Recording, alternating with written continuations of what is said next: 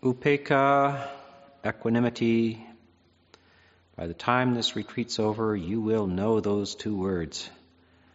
upekkha, the Pali. Equanimity, the best we can do in English.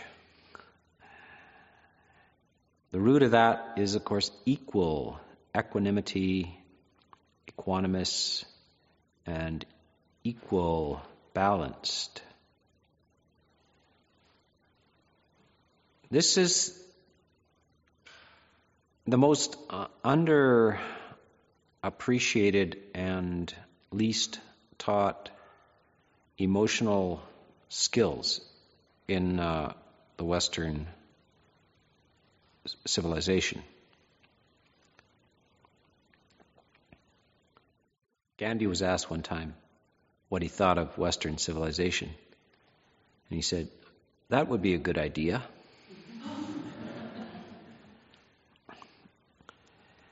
Actually, there won't be any Western civilization or any civilization until there's some portion of that population that understands equanimity. What you are without equanimity is a passionate horde running hither and thither with emotional attachments swaying your view of reality. So without equanimity, there is no freedom. So the, this is a nice thing to uh, realize that when we talk about freedom, and we and people, especially in the West, talk about freedom all the time, and they have various ideas of freedom. Most of them are very shallow. It's really the freedom to do stuff, etc. But there is no freedom if you don't have skill, if you don't have clarity, if you don't have understanding, if you don't have self awareness and introspection, you're not free of anything. You're, you're actually compelled. So, the, a lot of the definitions of freedom is just the pursuit of impulse.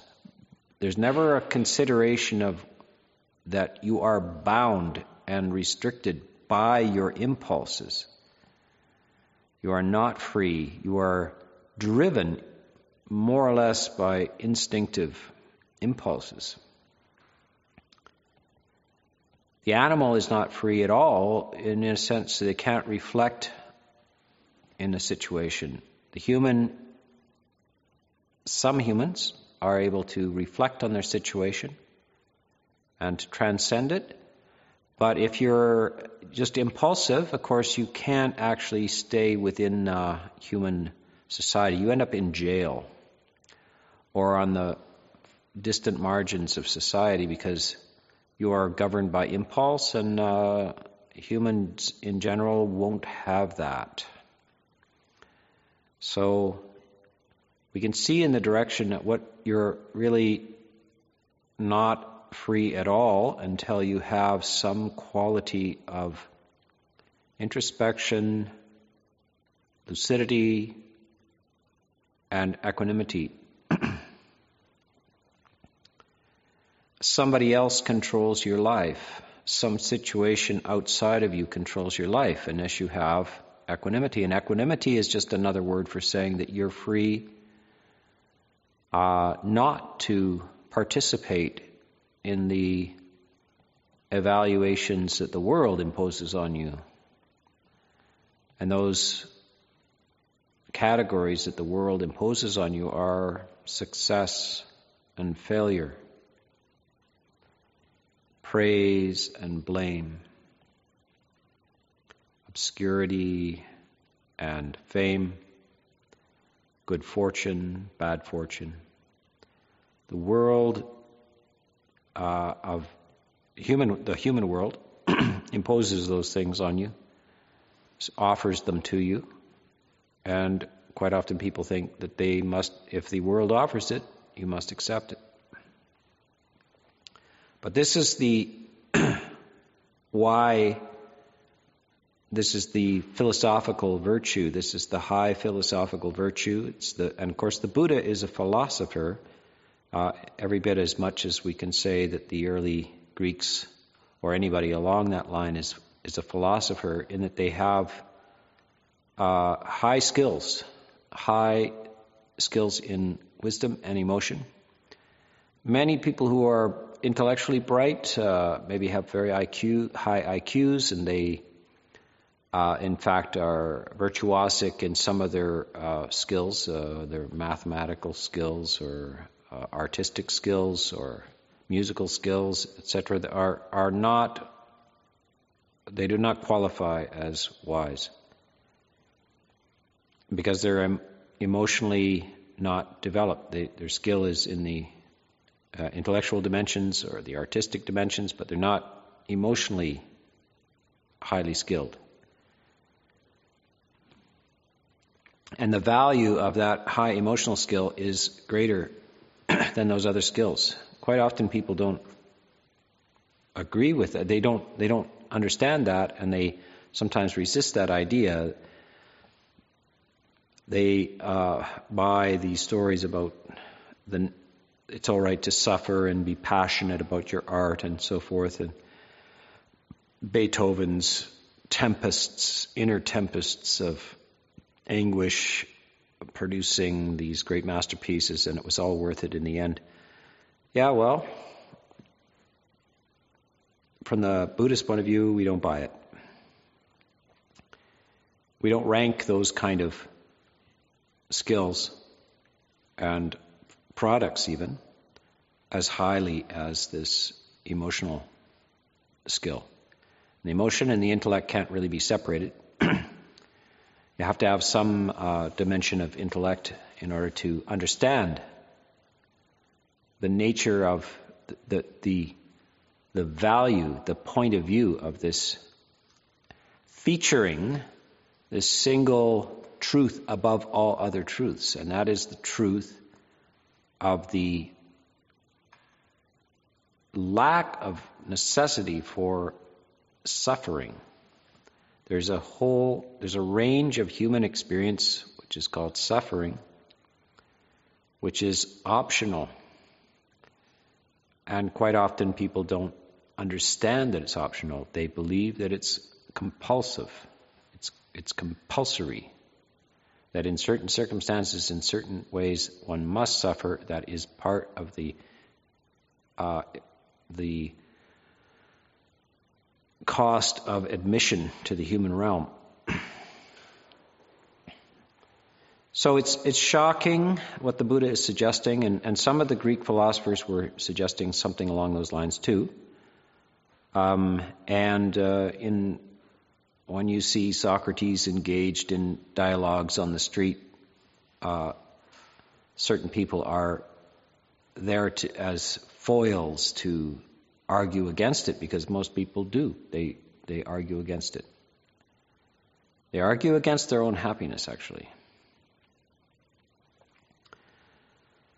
So equanimity is not a just a, a, a lack of reaction to things but it is the skill of balance. And just try, if you have an ailment of the inner ear, you will lose your sense of balance. One of the, it's a very nauseating experience. Can't balance. You have these fine little mechanisms. Just try living, walking around physically without being able to balance. So people, uh, to be out of balance is um, is nauseating from time to time. It's a form of emotional seasickness.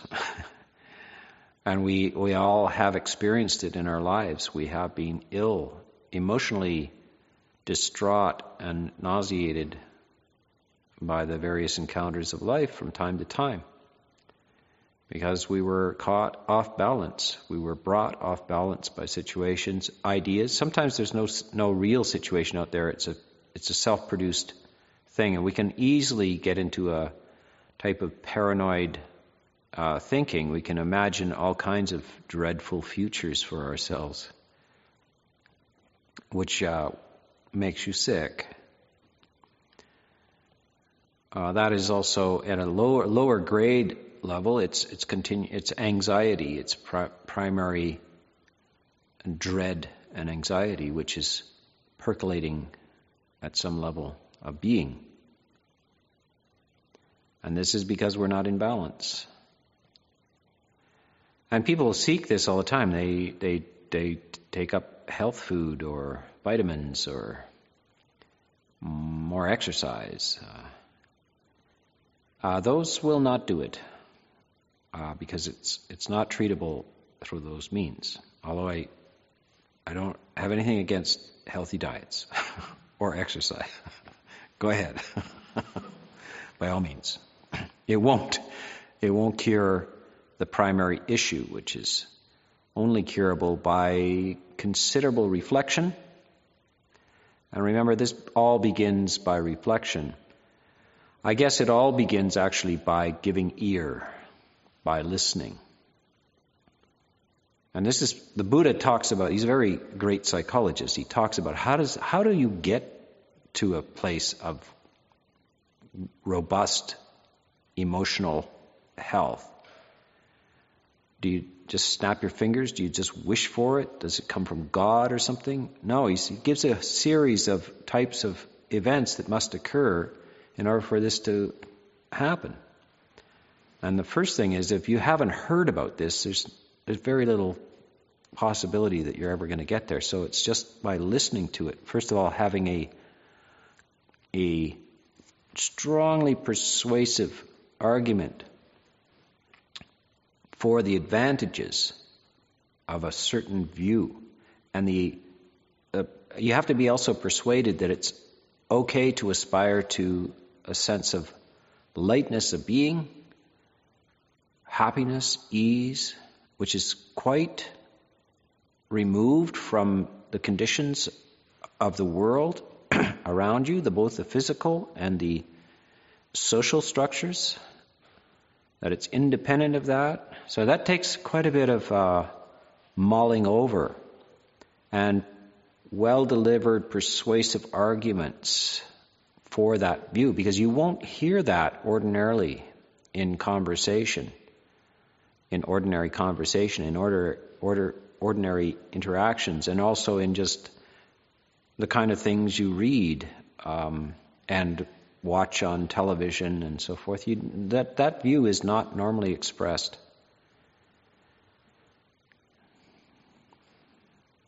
I think one of the reasons is that it's basically drama and comedy would go out of business. There would be no more novels or dramatic movies or comedies because they all rely on the, this endless uh, folly of human misunderstandings the, you need tension. You need, you need, you need tragedy. In other words, boy meets girl, boy gets girl, boy loses girl, and sometimes boy gets girl back. That's how they make. it's all about, isn't it? Tension, tension, and then resolution. Uh, you, you can't have stories without these tension and resolution. So when you cultivate equanimity, you actually start losing interest in stories like that. you've you've heard it all before. It's also the nature of popular music. You have you start with C, strum a C chord, then you go to, and that's very resolved. It's very it's very uh, tranquil. Then you throw something in a G7. Terrible tension happens. it cannot, you cannot end on G7. You must go back to C. Boy gets girl back.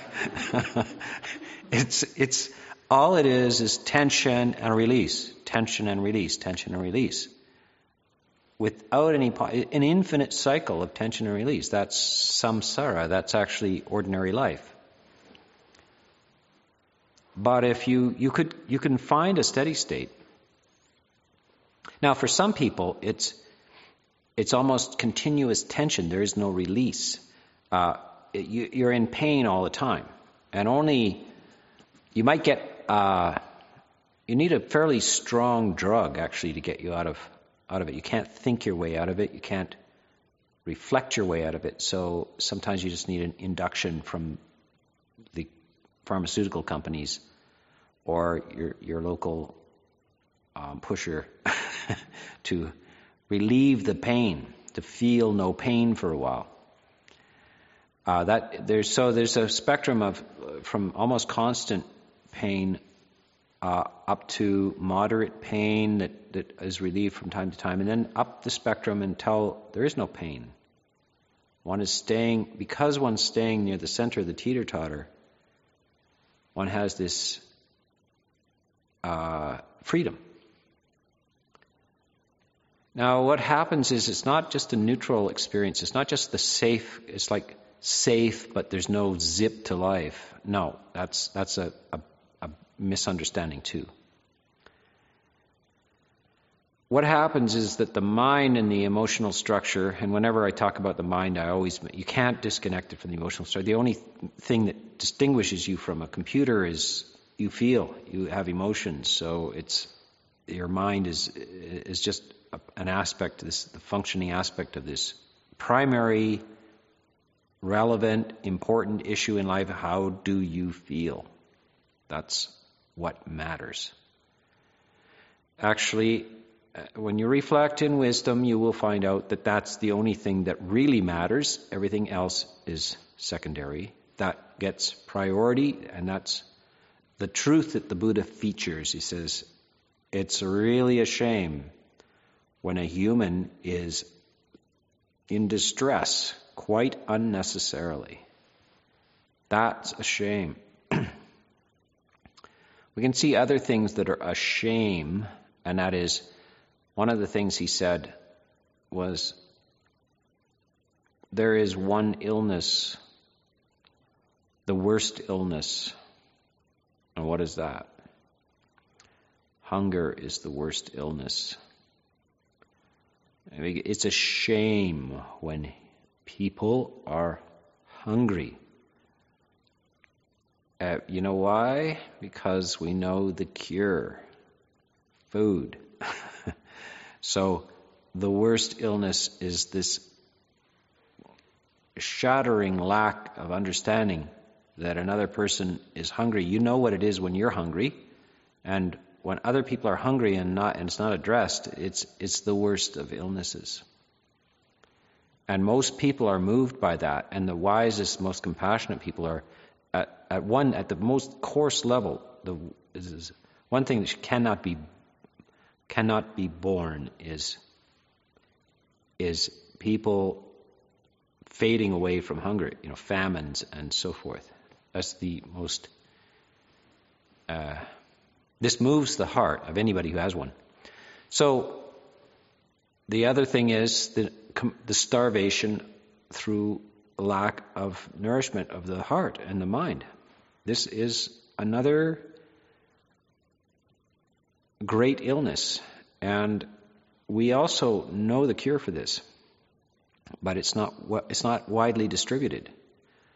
Just like we know the cure for famine is distribu- distribution of food, the, the cure for the emotional structures of unnecessary suffering in the human emotional structure is the cure is known. it's a little harder to address than just giving people food. Because uh, often people won't eat, uh, eat the Dhamma, eat the truth. uh, they are persuaded that uh, that their suffering is real and necessary. They don't see a solution for it. But there is a solution for it. So, so this equanimity is a form of freedom, uh, but it requires other support, and one of them is wisdom, and wisdom to listen to the persuasive arguments that much of the way the negative feelings one encounters in life are not necessary, that there is an alternative, and that it's not merely the cancellation of pain, it's not just neutral feeling. One thing is brilliant in the explorations that the Buddha undertook, and, and others of his his disciples, and and and generally the inquiries of wise people, uh, especially the Indian culture at the time. These they were focused mostly on uh, psychological explorations. They were going. They very um, bold, kind of like those people who explore caves. You know that. Yeah, spelunkers, um, and or that sailed into the Arctic in the you know the 18th century, and you're really putting yourself on the line. You may not come back. Indian culture of that time produced enough inquirers, but they were interested in going in to see what the mind could do, what, what they could do with the mind as well. There's other places on the planet that seem to have a high percentage of uh, self inquiry as well. Uh, the Greeks at the time, some of the Chinese uh, philosophers also going inward. They remarkable adventures. so they required um, that they realized they were weak, uh, that their mind was too weak to carry out some of the ideas that they had. And this is kind of like athletic, athleticism, and, and it's also even these journeys to climbing Everest or going to the North Pole and South Pole, you, you, before you do that, you have to exercise a lot. You're, otherwise, you're not going to make it.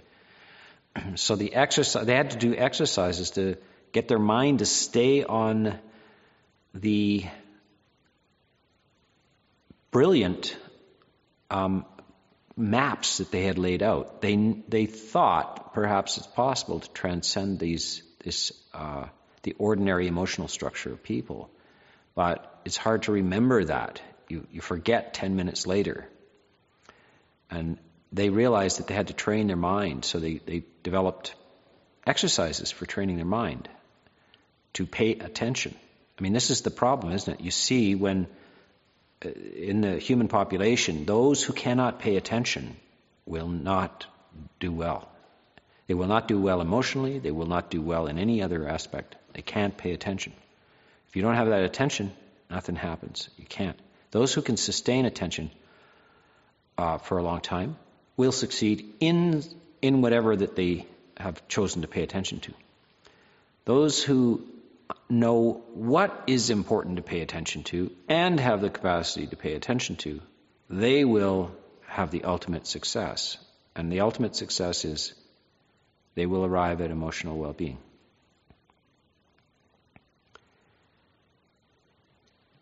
One of the things they discovered along the way is that what happens if you do not have negative, afflictive emotions happening within your system.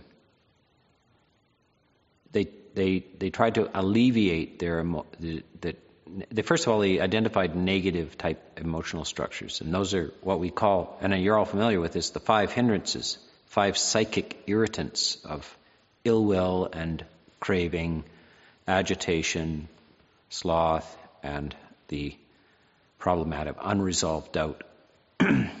These are the harassments of the mind, the self harassments. And they, they decided that they would allay those through various uh, means.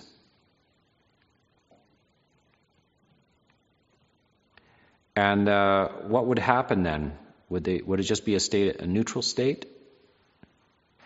Turned out no. That the mind is intrinsically joyful, very light, in a almost a continuous state of ease and joy if it's not being harassed. So equanimity is a very refined uh, emotion, but it's not neutral. It's a it's a ultra ultra refined type of joy.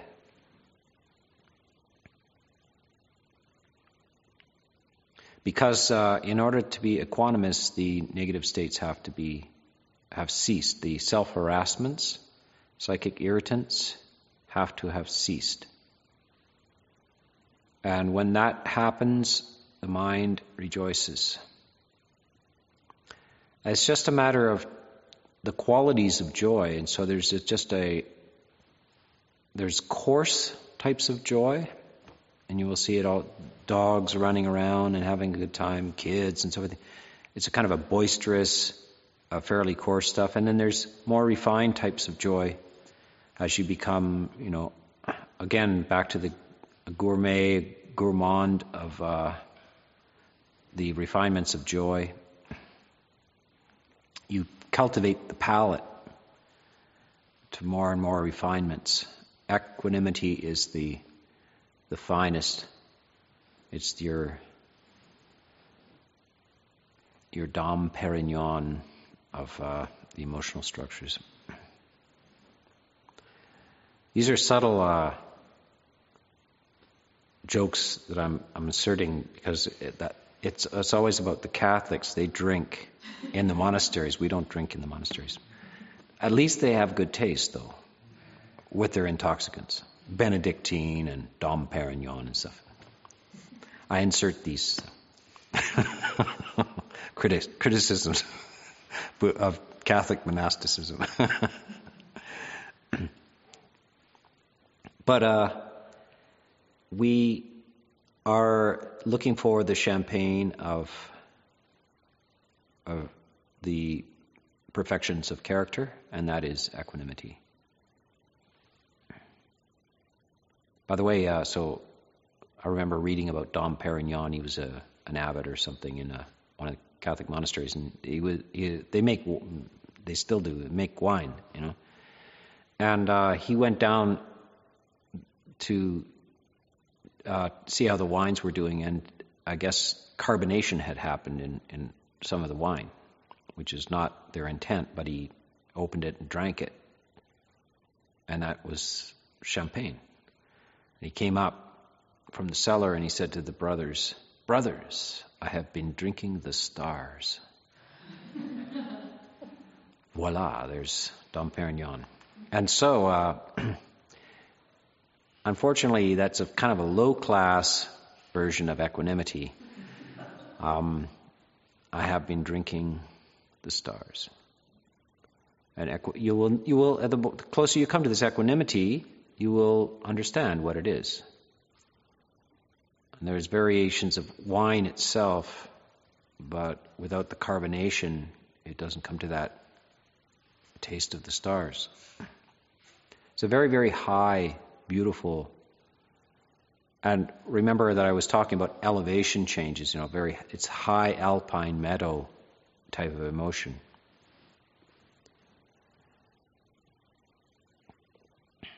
The way to get there is through uh, the coarser joys and energy. So actually, you have to cultivate energy and joy first. You have to work out in the garden substantially, creatively, um, before you're allowed to experience the after effects, the serene evening on the porch after having done a very good day's work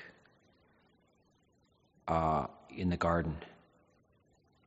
Uh, equanimity follows. So we see the structure of uh, the seven factors of awakening.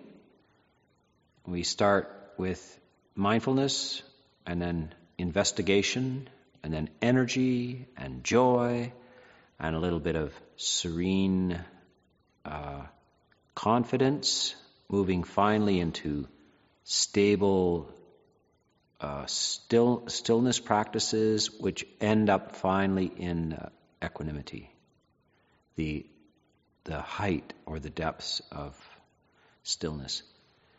But you, they're in that order in a cert, for a certain reason. It's very hard to get to that stillness without going through mindfulness, the collection of your awareness, the investigation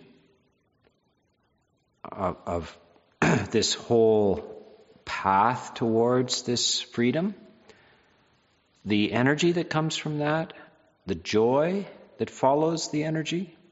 So this is in a very um, uh, strong. These are stronger uh, activities. They're not subtle, all that subtle yet. And then they start to move into more subtle areas. They become this tranquil, serene confidence, which allows you to step out of the ordinary world, which is you're preoccupied with the outer world. You're preoccupied with the outer world in, in your personal history, your memories, preoccupied with the outer world, how it's going to appear in your future, your imagination.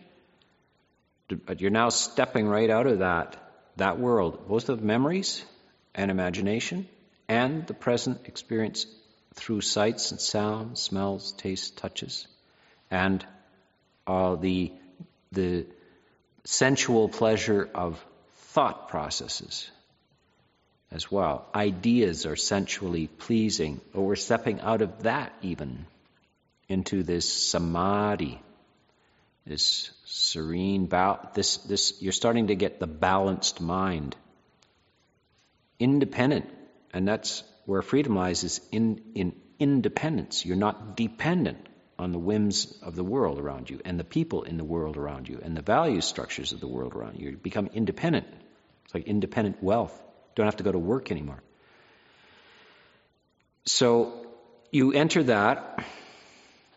At first, you just get a small pension. It's enough to get by on. That's a little bit of samadhi you now have a place where you can actually enjoy yourself outside of the conventional external world. And that gets that just builds up the the amount of time and the intensity and the quality of that experience builds up as you go deeper into that samadhi. The deepest states of samadhi are equanimity. There you you have a profound luxury of a, of a refined emotion. And then you don't want to just only be able to experience that in special circumstances when you're sitting still with your eyes closed, etc. But you want to actually be able to carry that around with you. And that's the other form of equanimity, which I talked about. These two primary forms. One is in the, the function of life, in motion, uh, experiencing the, the sensory experience of life and ideas and interaction, you can still maintain equanimity, upekkha. So this is the quality that the Buddha is um, is sustaining, and the quality you're not. It's not necessary to be enlightened to have experiences of this.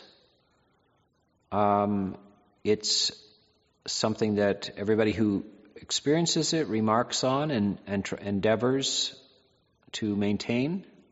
Whenever you get your head above water, about out of the melodra- melodrama of ordinary life, you you always think this is wonderful. I would. Why am I not like this all the time? Now that's a the Buddha, by the way, encourages that. Sometimes people talk about it as you know don't get attached to that. But that that's please do get attached to that. Yeah. Something uh, a fortunate attachment. In a way, this process and progress towards this equanimity should be understood. That equanimity is not just mere neutrality. It's it's a very very refined and beautiful emotional state, which is very light, cool, and suffering has been uh, overcome either ter- temporarily or, in the case of deep enlightenment, irreversibly.